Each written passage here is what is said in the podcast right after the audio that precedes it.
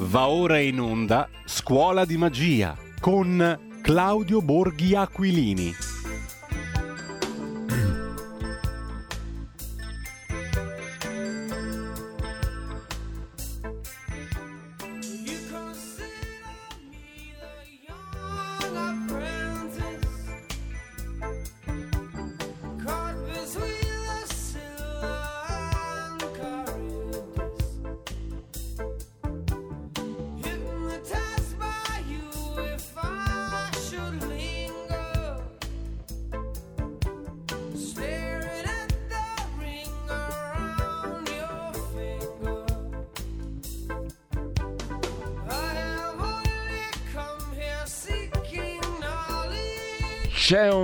Disagio diffuso, ha detto il Premier Conte, c'è grossa crisi, diceva quello, eh, e scoprite voi le differenze. Intanto buongiorno a Claudio Borghi Aquilini che ci aiuterà come tutti i giovedì mattina a capire qualcosa di più nelle magie dell'economia. Quest'oggi ci occupiamo di un altro esperimento magico, per un verso affascinante, per l'altro probabilmente inquietante, che è la sparizione della legge di bilancio. Che facciamo? Chiamiamo quello? Buongiorno Claudio.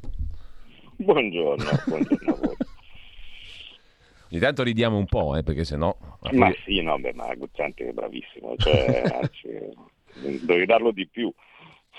Eh sì, va recuperata quella lezione. Che, fatto sta che in ogni caso, eh, come ogni scuola di magia che si rispetti, c'è sempre il numero della sparizione di qualcosa.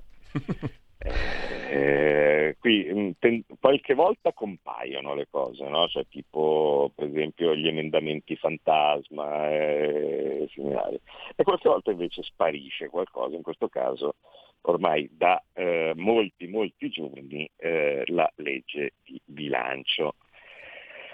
E purtroppo la sparizione sta cominciando a diventare lunga, cioè voi immaginate quanto tempo ci mette di solito il prestigiatore no? nel numero a far sparire qualcosa, mm. poi di solito la fa ricomparire, cioè tipicamente il primo gioco che tutti vedono è faccio sparire la moneta, te la faccio trovare dietro l'orecchio. No? Eh, ecco, in questo caso invece è sparita e sono 40 giorni che la stanno cercando, perché la legge direbbe, direbbe che la legge di bilancio va presentata il 20 di ottobre. Se il 19 novembre ancora non, non è ancora arrivata, eh, il, numero sta, il numero della sparizione questa volta è riuscita benissimo, insomma mi verrebbe da dire, no? cioè, complimenti. Eh, eh, come mai e come funziona questo gioco della sparizione della legge di bilancio? Perché sapete che io sono qua per spiegarvi i trucchi sì. di, di, di questa magia. Allora, ci sono delle volte dove può anche essere che ci sia una qualche ragione per cui eh, succede questo. Esempio, eh, cambiato il governo, cambia il governo, arriva quello nuovo, non sa neanche dove è seduto, eh, ha poco tempo per mettere assieme una legge che non puoi raffazzonarla, eh, è la legge più importante dello Stato perché ogni anno eh, decide quante sono le risorse eh, che lo Stato può spendere. Quindi le, qualsiasi cosa che, che, che con, diciamo, include una spesa di uno Stato che va dalla polizia ai, eh, agli stipendi dei, eh, degli insegnanti, dei medici, eh, al rifacimento delle strade, qualsiasi cosa ecco, che, che comprende una spesa dello Stato deve essere prevista dalla legge di bilancio o quantomeno devono essere previsti i fondi da cui poi si andrà ad attingere per, ehm, per, per realizzarli. Perché, non dimentichiamo, eh, la famigerata legge, quella sul pareggio di bilancio, dice che, e in ogni caso però quantomeno come formulazione in modo analogo, lo diceva anche prima del cambiamento eh, costituzionale, quello sul pareggio di bilancio, eh, però dice che ogni legge deve prevedere gli strumenti a cui farvi, cioè le coperture, diciamo, cioè i modi a cui farvi fronte. Quindi cosa succede? Succede che se io a eh, marzo eh, voglio fare una legge che dice che, eh, che so, si dà un contributo a tutti quelli che, eh, ehm, che, so, che vogliono ehm, migliorare il riscaldamento della propria casa. No? Eh, e allora a quel punto faccio tutto l'articolato del caso e poi dice il costo della presente legge è stimato pari a 400 milioni. Bene, 400 milioni si trovano con corrispondente riduzione del fondo di cui ha la legge tot, tot, tot, che è quella della legge di bilancio. Per cui io devo stabilire o l'immediata eh, destinazione di, eh, di, una cifra oppure i fondi a cui eh, questa, questa, legge fa, eh, fa, riferimento. Per la maggior parte dei casi stiamo parlando di trascinamento di anni precedenti e poi ci sono le novità, che sono quelle che interessano a tutti. Cioè, vale a dire eh, il, cosa c'è in più o in meno rispetto all'anno precedente. Claudio, apro solo una piccola parentesi perché non possiamo omettere le notizie più importanti. Flash è stato arrestato, forse qualcuno già lo sa, di chi ci ascolta e anche tu, il presidente del Consiglio regionale della Calabria, Domenico Tallini, per Ndrangheta, accusato di presunti rapporti con la cosca Grande Aracri, 68 anni, presidente del Consiglio regionale della Calabria. Tallini è stato arrestato e messo ai domiciliari dai carabinieri. Concorso esterno in associazione mafiosa, scambio elettorale politico-mafioso. L'indagine che ha portato al suo arresto. Secondo l'accusa, i rapporti di Tallini con la Cosca Grande Aracri avrebbero riguardato anche la costituzione di una società a Catanzaro per distribuire all'ingrosso prodotti medicinali mediante una rete di punti vendita di farmacie e parafarmacie, 20 in Calabria, 2 in Puglia una in Emilia Romagna. Mm, eh, questo eh, per quanto riguarda i flash dell'ANSA in questo momento. Vabbè, però mm, mm, soffermiamoci un attimo su questo. Io ovviamente non, mm. so, non conosco questo, questo soggetto. Eh, qualche volta Forza Italia mi dà l'impressione di essere un po', diciamo così, eh, un po' generosa, ecco, con eh, il, modo scegliere, il modo di scegliere le persone con cui vanno in lista. Dall'altra parte, mi spiace dirlo per i fan delle preferenze, eh, io non sono un fan delle preferenze, sebbene sia stato eletto anche con quelle, eh, ma ehm, le preferenze, ahimè, purtroppo tante volte questo eh, comportano, perché eh, se la criminalità organizzata si chiama così perché è organizzata. E quindi, essendo che è organizzata, riesce a organizzare con molta più facilità di quanto riesce a organizzare un eh, colpo in banca, riesce a organizzare la raccolta delle preferenze. Per cui se a un certo punto in una lista si trova una persona che di per sé è incensurata e quindi tu partito fai abbastanza fatica a capire o a immaginare che questo possa avere amicizie pericolose. E una volta inserito in lista viene eh, avvicinato eh, da, da, dagli amici degli amici che gli dicono no non ti preoccupare guarda ti diamo una mano noi a, a essere eletto questo ti diamo una mano noi a essere eletto nella fase della campagna elettorale viene vissuto da chi deve cercare le preferenze come un, uh, un'ottima, un'ottima notizia.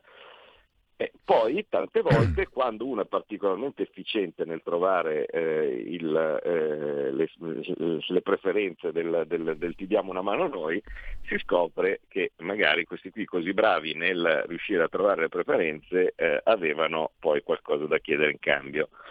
E, e, ehm, questo è il problema delle preferenze, eh? cioè se, se, perché intanto in lista magari c'era una bravissima persona competente, ehm, bravo e così di questo tipo che prende 100 preferenze e dall'altra parte invece l'amico degli amici ne prende 5.000. Mm. Eh, uno può anche far finta di girarsi, girare la faccia su, eh, su questo fenomeno, ma vi assicuro che c'è e credo che ci sia anche nei comuni il, eh, um, senza dover dire che ovviamente che, che, che i calabresi sono, uh, sono, tutti mafiosi o cose di questo tipo, perché evidentemente è una cretinata, ci sono uh, la stragrande maggioranza dei calabresi sono, sono persone uh, attive, lavoratrici, specialmente quelli che sono venuti magari da tanto tempo a lavorare al nord, è gente che si fa un culo quadro lavorando dalla mattina alla sera, io ne conosco tanti, ehm, però anche soltanto va detto che anche soltanto, che anche quelli onesti, diciamo così, sono molto bravi ad organizzarsi, quindi di solito c'è sempre un qualche calabrese nella lista eh, di qualche partito, eh, anche nei comuni ehm, e spesso volentieri viene, viene, eletto perché sono molto bravi ad organizzarsi, quindi non necessariamente ehm, per, parlando di, di, eh, di, malviventi, ma insomma storture nel fenomeno del, delle, come si chiama, delle preferenze, nella mia piccola esperienza sì. eh, di politica ne ho visti. Eh, e quindi adesso torniamo, dopo sì. aver eh, commentato il, doverosamente eh, l'arresto, di cui per carità eh, io eh, ripeto, ehm, prendiamo la notizia, rileviamo che lì è possibile che, mm. ma poi questa persona qua per me ovviamente è, è rimane innocente fino ecco, a che non viene provata. Per completezza, per completezza, aggiungo che il segretario della Lega Salvini ha detto Tallini mi ha attaccato molte volte, ho mandato gli auguri a Gratteri perché l'operazione è guidata da Catanzaro e Crotone, la procura anche guidata da Gratteri a Catanzaro. Gratteri buon lavoro, ha detto Salvini, è una persona seria, Gratteri lo conosco bene, quando c'è da fare pulizia lui è una garanzia e spero che questa vicenda spinga a far presto a scegliere un calabrese come commissario. Così Salvini. Chiudiamo sì, la parentesi. Sì, beh, giustamente, giustamente Calvini, eh, Salvini, che conosce Gratteri, no, dice mi fido del suo, eh, operato, del suo operato e, e, e, capisco.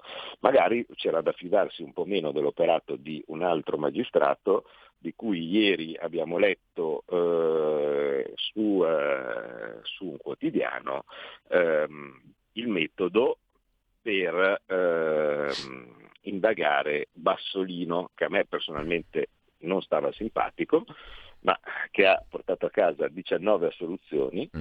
eh, e eh, intervistato il procuratore Lepore, sì. così dice, perché dato che stiamo parlando di apparizioni e sparizioni, in questo caso abbiamo la sparizione della legge e dello Stato di diritto,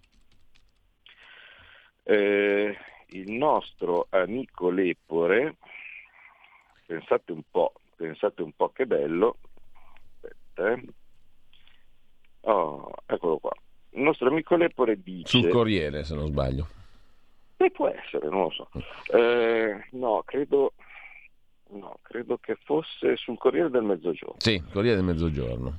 Sì, sì, Corriere del Mezzogiorno. Allora dice, ci spiega, dopo le 19 assoluzioni, dice, beh, dice questo pubblico ministero, era il 2010 e anche se il picco dell'emergenza rifiuti era superato, le strade rimanevano ingombre di sacchetti.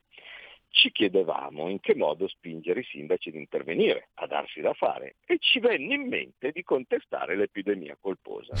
Funzionò abbastanza bene, servì da sprone. Chiaro Ora, come il sole.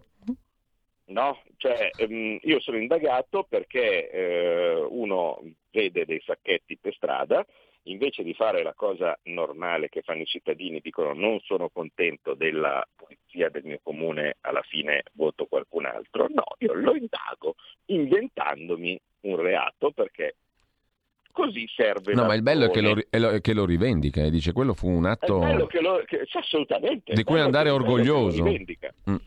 E, eh, io mi sono permesso di far notare a questo giornalista che riportava scandalizzato questo, questo, mh, mm, questo, questo pezzo orribile, perché ricordiamo che dietro ogni denuncia, dietro ogni busta verde che ti arriva a casa con accuse che possono eh, implicare eh, anni e anni di carcere, c'è la rovina di una persona sia dal punto di vista personale sia dal punto di vista familiare, cioè voi immaginate che cos'è, specialmente per un politico, può seminari essere accusato di reati che eh, comportano anni e anni di carcere, cosa sono le spese di, di, di tribunali, insomma non un girone infernale. Eh, io mi sono permesso di eh, far aggiungere poi a chi giustamente si scandalizzava per, questa, eh, per questo orrore, per questa barbarie, che qualora invece di essere Bassolino del Partito Democratico, la persona in questione fosse Brambillino della Lega, la differenza rispetto a questa orribile storia sarebbe che per Brambillino della Lega molto probabilmente ci sarebbero state 19 condanne.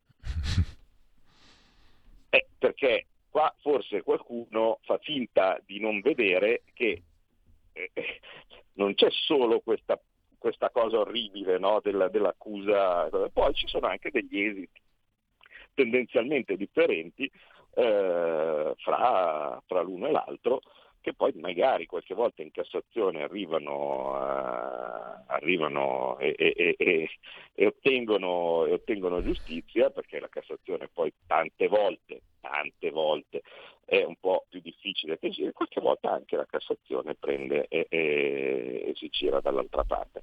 Eh, ci sono stati N casi, non so, tanto me ne, me ne, vengono, me ne vengono, in mente qualcuno, cioè di persone di specchiata onestà, eh, come per esempio il nostro capogruppo Molinari, che per due spiccioli degli scontrini, no, vi ricordate, eh, è stato, è stato, sotto processo per anni, eh, assolto in primo grado, che già in un paese di, normale quando uno è assolto in primo grado dovrebbe, eh, dovrebbe finirla lì, no?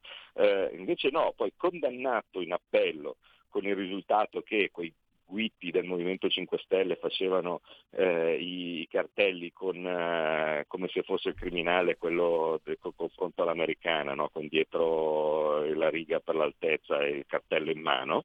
No? Eh, e quindi con eh, preoccupazione, perché vabbè, il reato non, era, era, minima cosa e quindi va bene, però so io le sofferenze che, che, che, che ha mm. avuto una persona, oltretutto integerrima, no? e quindi eh, il, la, la, rabbia che, poteva covare per una situazione del genere, poi assolto in Cassazione e va bene.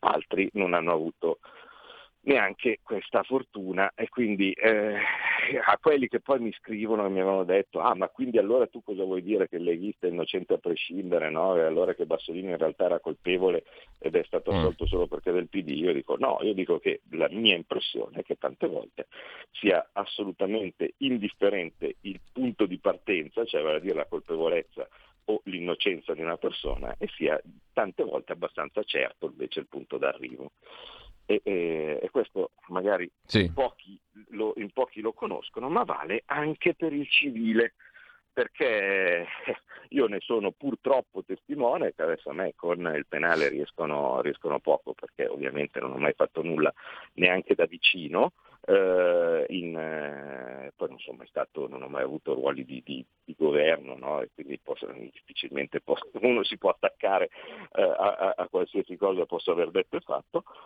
Mm, però eh, improvvisamente da quando sono arrivato in politica, stranamente, con la Lega, eh, stranamente si perdono le cause civili, cosa che invece prima si dicevano a, a mani basse, cioè perché, perché, avevi, perché, avevi, ragione. So, le querele, tanto per dirne una, no?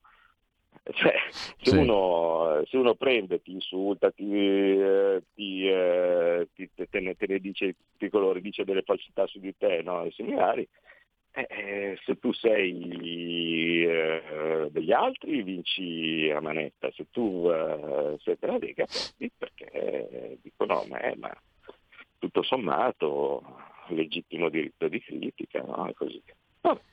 Quindi questo giusto per, per, per chiuderla lì con, con la giustizia. E, e, e, esatto, con arresti e giustizia. Perché eh, poi c'è questo, anche qui diventano delle magie, eh, sono la sparizione dei soldi. Perché, perché ogni, ogni, processo costa eh, e, anche e anche le querele o anche cause civili normali per, per qualsiasi controversia tu potessi tu vai incontro, se prendono e cominciano a darti eh, torto ehm, a prescindere, anche soltanto le spese di giudizio e così via sono delle cifre notevoli. A non me ne frega niente, nel senso che io vado avanti ovviamente per principio, anche se mi dovessero togliere tutto, continuo a dire quello che dico esattamente senza cambiare di un centesimo da una canadese, però posso capire che posso, per altri possa essere, anzi un cazzo di più, eh, perché io segno giù io segno giù i nomi sempre di chi mi rompe i coglioni. E quindi prima o poi una giustizia divina arriva, viceversa mi segno giù anche chi è stato corretto e, e, e onesto e, e, ha fatto bene il suo mestiere anche di magistrato. E anche lì prima o poi troverò il modo di sdebitarmi. Ehm, però ehm, per tanti invece è un per tanti è un è, un, è, è, un'inibizione, un'intimidazione non piccola. Eh? voi capite che non tutti hanno i mezzi si può capire. Poter, per poter prendere e spendere decine di migliaia di euro in, in spese processuali, di, di, di processi dove, dove, giocano ad arti torto. Insomma. Allora, Vabbè, questi chiudiamo davvero. Torniamo al bilancio. Che alla legge di bilancio. importanti, eh? cioè, ogni volta sì. che si tocca la giustizia e così via mh, mm, non si può pensare che sia secondario, invece torniamo al nostro bellissimo mm. e sparito bilancio. Allora, eh, cosa sta sparendo da questo bilancio? Oltre alla legge in sé, che dovrebbe, ripeto, essere presentata il 20 ottobre, poi che iter ha la legge di bilancio una volta che viene portata e approvata. Viene approvata al Consiglio dei Ministri, dopodiché viene consegnata a uno dei due rami del Parlamento, dove viene assegnata alla quinta commissione bilancio, quella che ho, presieduto, che ho presieduto fino a poco tempo fa. Eh, la quinta commissione bilancio comincia a organizzare i lavori per eh, la, eh, l'approvazione della legge di bilancio apre ufficialmente la sessione di bilancio che è un, um, un, rito abbastanza importante perché durante la sessione di bilancio, quindi quando le, le Camere stanno ufficialmente lavorando al bilancio, non possono essere approvate altre leggi di spesa. E d'altra parte è abbastanza logico perché se, quella, se la legge di bilancio prevede il, il conto delle cose che si possono spendere, io non posso, mentre sto lavorando a un conto, te, avere che, che, magari da un'altra parte nel Parlamento si, si, stanno già spendendo, si stanno cambiando i saldi. Quello che ci deve essere scritto lì deve essere definitivo. Per cui non possono, quando è aperta la sezione di bilancio, non possono essere approvate altre leggi di spesa. Quindi è un po' come se si fermasse un po' tutto. Eh, tutti lì eh, a guardare che cosa succede nella, nella, nella quinta commissione, che per l'occasione viene convocata eh, in, eh, in, una sala più grande rispetto a quella della Commissione, vale a dire alla sala del mappamondo che a quel punto diventa che, che è un, una sala centrale eh, nel, nel, Palazzo della Camera, che diventa a quel punto il, il, cuore dove tutti passano a vedere che cosa sta succedendo, come perché. Ehm, e eh, a quel punto si comincia la lavorazione. Cosa significa? Significa che prima la Commissione fa le audizioni, quindi comincia a chiamare eh, rappresentanti di categorie che eh, in particolar modo possono essere impattate dalla legge di bilancio. Quindi ehm, i soliti, eh, arriva l'Istat, la Banca d'Italia, il CNEL e così via, poi mh, Confindustria, eh, i rappresentanti delle piccole e medie imprese, con commercio, con partigianato, no? eh, rete imprese e così via, ehm, sindacati, CGL, CIS, WIL, UGL, eh, e finali più altri che eh, mh, si pensa che possono essere particolarmente interessati perché magari all'interno di quella legge ci sono eh, degli articoli che vanno a impattare su alcune categorie. Io per esempio di solito insisto per chiamare i commercialisti, ehm, bisogna stare attenti alle sigle che rimangono fuori perché qualche volta magari si chiama la Confapi e non la Confini per le piccole imprese o viceversa. Eh, si fa l'elenco di tutte le persone che arrivano in audizione, queste qui si studiano velocemente la legge di bilancio, una volta che se la sono studiata arrivano e dicono che cosa secondo loro non va e cosa invece andrebbe cambiato o cosa, o cosa si può fare meglio. A quel punto, una volta finite le audizioni, eh, vengono, la Commissione bilancio comincia a dare il via agli emendamenti. A un certo punto il Presidente dice, eh, eh, guarda, ehm, abbiamo, avete tempo fino a fine di settimana prossima per presentare gli emendamenti. A quel punto arrivano gli emendamenti che includono tutto, perché se normalmente uno è limitato nel fare un, una proposta perché non ci sono mai le coperture, così questo tipo, questa è una legge che per sua natura le coperture ce le ha. Per cui ogni parlamentare che pensa che si possa fare una cosa utile eh, o anche non utile prende e fa la sua proposta. Vorrei la, mm, un milione per la fontana da Fragola, eh, 20 milioni per l'ospedale X, no? un sacco di roba che per la maggior parte dei casi non dovrebbe trovare spazio nella legge di bilancio. Allora Claudio, perché... solo una piccola pausa, poi abbiamo ancora un quarto d'ora dopo la breve pausa. Benissimo.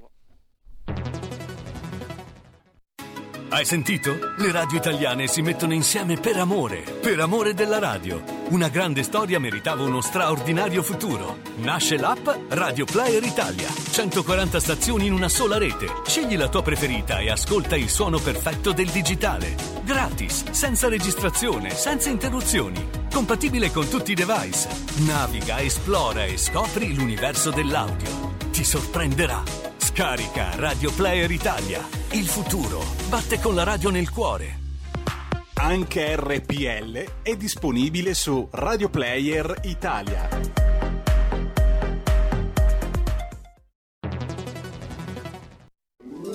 Stai ascoltando RPL. La tua voce libera, senza filtri né censura. La tua radio. Rieccoci allora alla scuola di magia, alla legge di bilancio sparita, con Claudio Borghi Aquilini. Gli emendamenti, eravamo rimasti lì sostanzialmente, alcuni dei quali Eccoci piuttosto qua. fantasiosi.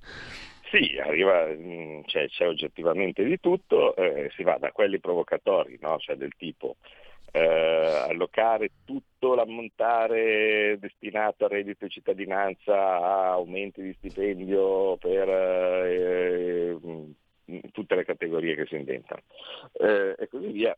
E, e, e vabbè, pazienza, a quelli invece appunto microsettoriali. Quelli mm. microsettoriali in teoria non dovrebbero esserci, perché c'è un, un, uh, il regolamento, diciamo così, nuovo della, della, legge di bilancio dice che non dovrebbero esserci interventi microsettoriali uh, o localistici. Mm. Quindi non dovrebbero stare dentro nella legge di bilancio eh, ehm, il milione di euro per eh, la, la, la, fontana di, di, di, eh, del paese del deputato X. Purtroppo però questa roba spesso non viene applicata dai, eh, dai presidenti di commissione. Quando c'ero io ho provato per quanto possibile ad arginare la questione. Eh, altri presidenti ho visto che non attuano la stessa, la stessa severità. Eh, eh, il risultato è che ci sono tipo boh, 4.000, 5.000 emendamenti, qualche volta si arriva anche di più. Eh, è ovvio che i 5.000 emendamenti, anche volendo, non possono essere discussi tutti, allora si procede all'orrido rito dei segnalati, dove eh, di comune accordo si dice che in realtà se ne tengono solo 800 invece di, di 8.000 ed ecco con grande disperazione no, i partiti che si riuniscono dicendo che cosa portiamo, lasciamo fuori questo, lasciamo fuori quest'altro rito crudele perché il uh, parlamentare Pizzighetti di uh, Portogruaro che veramente ci teneva alla coltivazione sperimentale delle cipolle nel territorio del suo comune si vede uh, cassato il proprio emendamento come non prioritario dal suo stesso partito. Mm, quindi da lì comunicati stampa di fuoco dicendo eh, io avevo fatto di tutto per eh, l'economia del Cipollizia di Portogruaro e invece dei disaccordi con le vecchie logiche partitocratiche mi hanno impedito di portare avanti questa roba.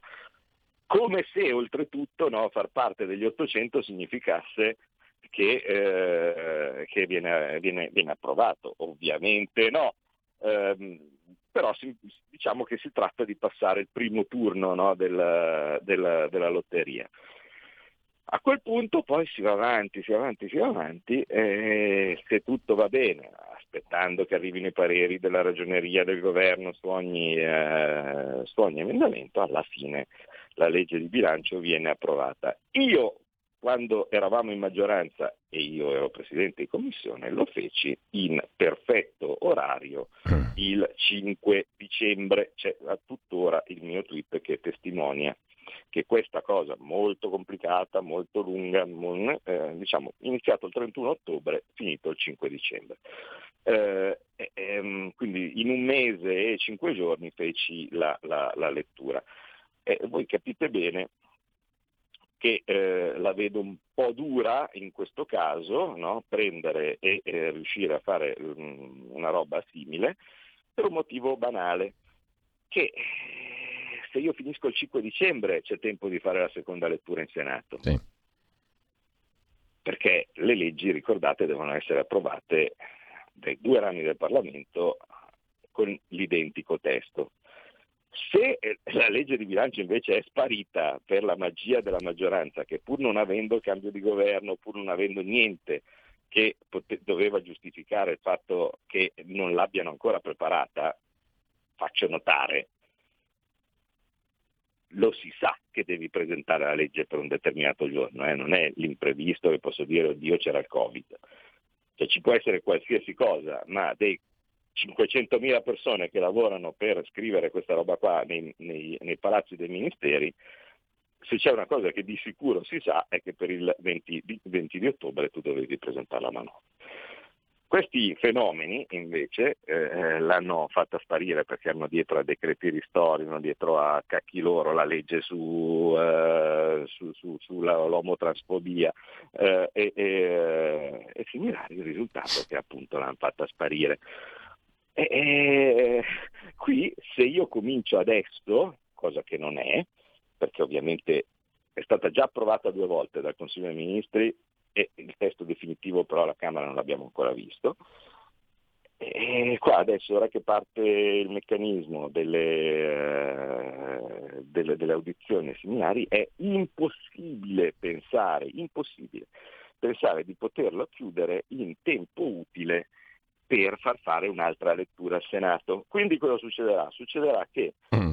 rimarrà piantata alla Camera eh, fino all'ultimo secondo possibile perché dovrà essere approvata con un testo definitivo, quindi giusto, quindi che non, non, potrà essere corretto da un'altra parte, in un'altra Camera se c'è qualche puttanata. Quindi eh, dovrà essere messa lì, cambiata, limata a furia di emendamenti, gli emendamenti stessi del governo che quindi si disinteresserà degli emendamenti dell'opposizione no? e cercherà di mettere i suoi per, corre- per, autocorreggere le sue boiate che hanno fatto per un testo scritto male in fretta, dopodiché vedrete se, scrivetevelo giù, vedrete se non sarà vero, eh, verrà eh, approvata e mandata al Senato il 23 di dicembre. Sì. Mm, ve l'ho detto, mm, vedrete se non sarà così. A questo punto eh, i poveri senatori non potranno far altro che eh, dal 26 di dicembre al 30 di, di dicembre, cioè in questi bellissimi quattro giorni, eh, prendere, eh, guardare cosa c'è scritto e votarlo a scatola chiusa, eh, eh, in modo tale da approvarlo prima del 31 dicembre, data oltre il quale eh, se dovesse essere eh, ancora non approvata la legge di bilancio, si passa al famoso esercizio provvisorio. E questo purtroppo è, eh, è all'interno di questa, di questa, legge di bilancio che prevede delle cifre che secondo me sono ridicole rispetto a quello che sarà l'esigenza di spesa l'anno prossimo da parte, da parte dello Stato ci sono ehm, robe che sono indigeribili. Rifinanziamenti ai monopattini, eh, cioè tutta un, un, una lista di puttanate, cambiamenti in peggio per le regioni sull'idroelettrico, cioè un, una roba che non ha nessun senso particolare, eh, è una lista di, di, di, boiate inserite che erano lì giacenti eh, nei consigli dei, eh, nei cassetti dei ministeri che non erano ancora stati svuotati eh, nei, eh, nei, precedenti decreti di questo, questo e quest'altro, e niente, vengono messi lì. C'è un patchwork, eh, quello che io chiamo l'ultimo treno per Yuma, cioè la, la, legge che aiutava la cosa della moglie di qualcuno, del fratello di qualcun altro, no? cose di questo tipo, il com che eh, aiuta la coltivazione di lumache perché c'è mio cugino che eh, lo sta facendo e secondo me è una bella cosa.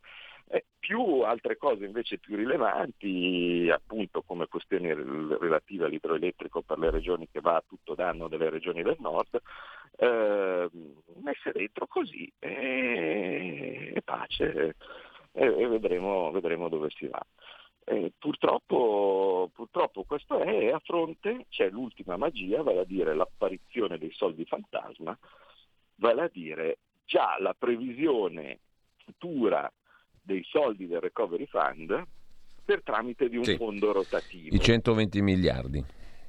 Esatto, 120 miliardi per il futuro del recovery fund, quindi già messi lì perché tanto siamo sicuri che ci sono eh, e, e, mm, dove lo Stato li anticipa, poi quando arrivano vengono, vengono, vanno su questo fondo e quindi vengono sostituiti i soldi anticipati no, dal, dallo Stato con, con deficit normale.